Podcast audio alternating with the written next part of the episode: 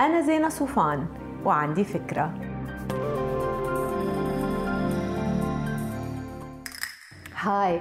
بتذكر كتير منيح كيف مرة حلمت إنه كان في كرنفال كبير حفلات وموسيقى وكيف قال كل أصحابي من مختلف مراحل حياتي كانوا موجودين آه، مستمتعين مبسوطين. بس أنا قاعدة بال parking بالسيارة قال عم جرب زبط الكحلة الايلاينر ومش عم يزبط معي الخط 100% وبقوم برجع بشيله وبحطه وبشيله وبحطه لحد ما خلصت الحفلة. وأنا بعدني بال parking فكرت كتير كتير بمغزى هيدا الحلم وآخر شيء استنتجته إنه رسالة من عقلي الباطن.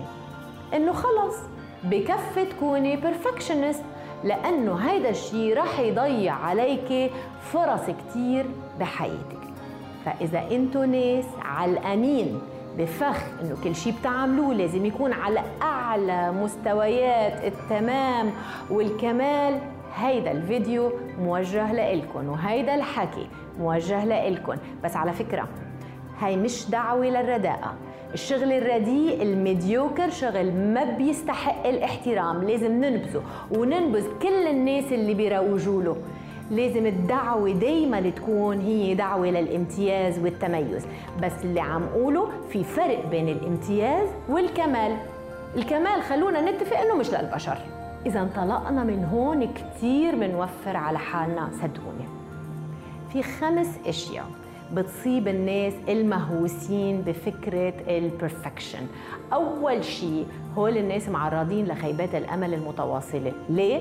لأنه كل شيء مهما حطوا فيه جهد رح يطلع اللي أحسن منه ببساطة. والمهووسين كمان بموضوع التمام والكمال مصابين بداء التسويف لأنه بدهم يظبطوا كل شيء بالملي. الظروف الأدوات وصولا لعملية الإنتاج. المشكلة إنه هيك الوقت بيتسرب بروح التايمينج المناسب للمشروع. لأنه يمكن حدا تاني يعمله أو ببساطة يمكن فرصته تمر. تذكروا إنه الأشياء لها أوقاتها المؤاتية بالحياة. مرات بناخذ هاي الأوقات على إنها يعني شيء for granted وهيدا غلط كبير. المتيمين بفكرة الكمال بيستصعبوا إنه حدا ينتقدهم ومش صح هيدا الشيء على فكرة مش مفيد. بدنا نسمك جلدنا شوي وما بيصير شيء إذا حدا انتقدنا.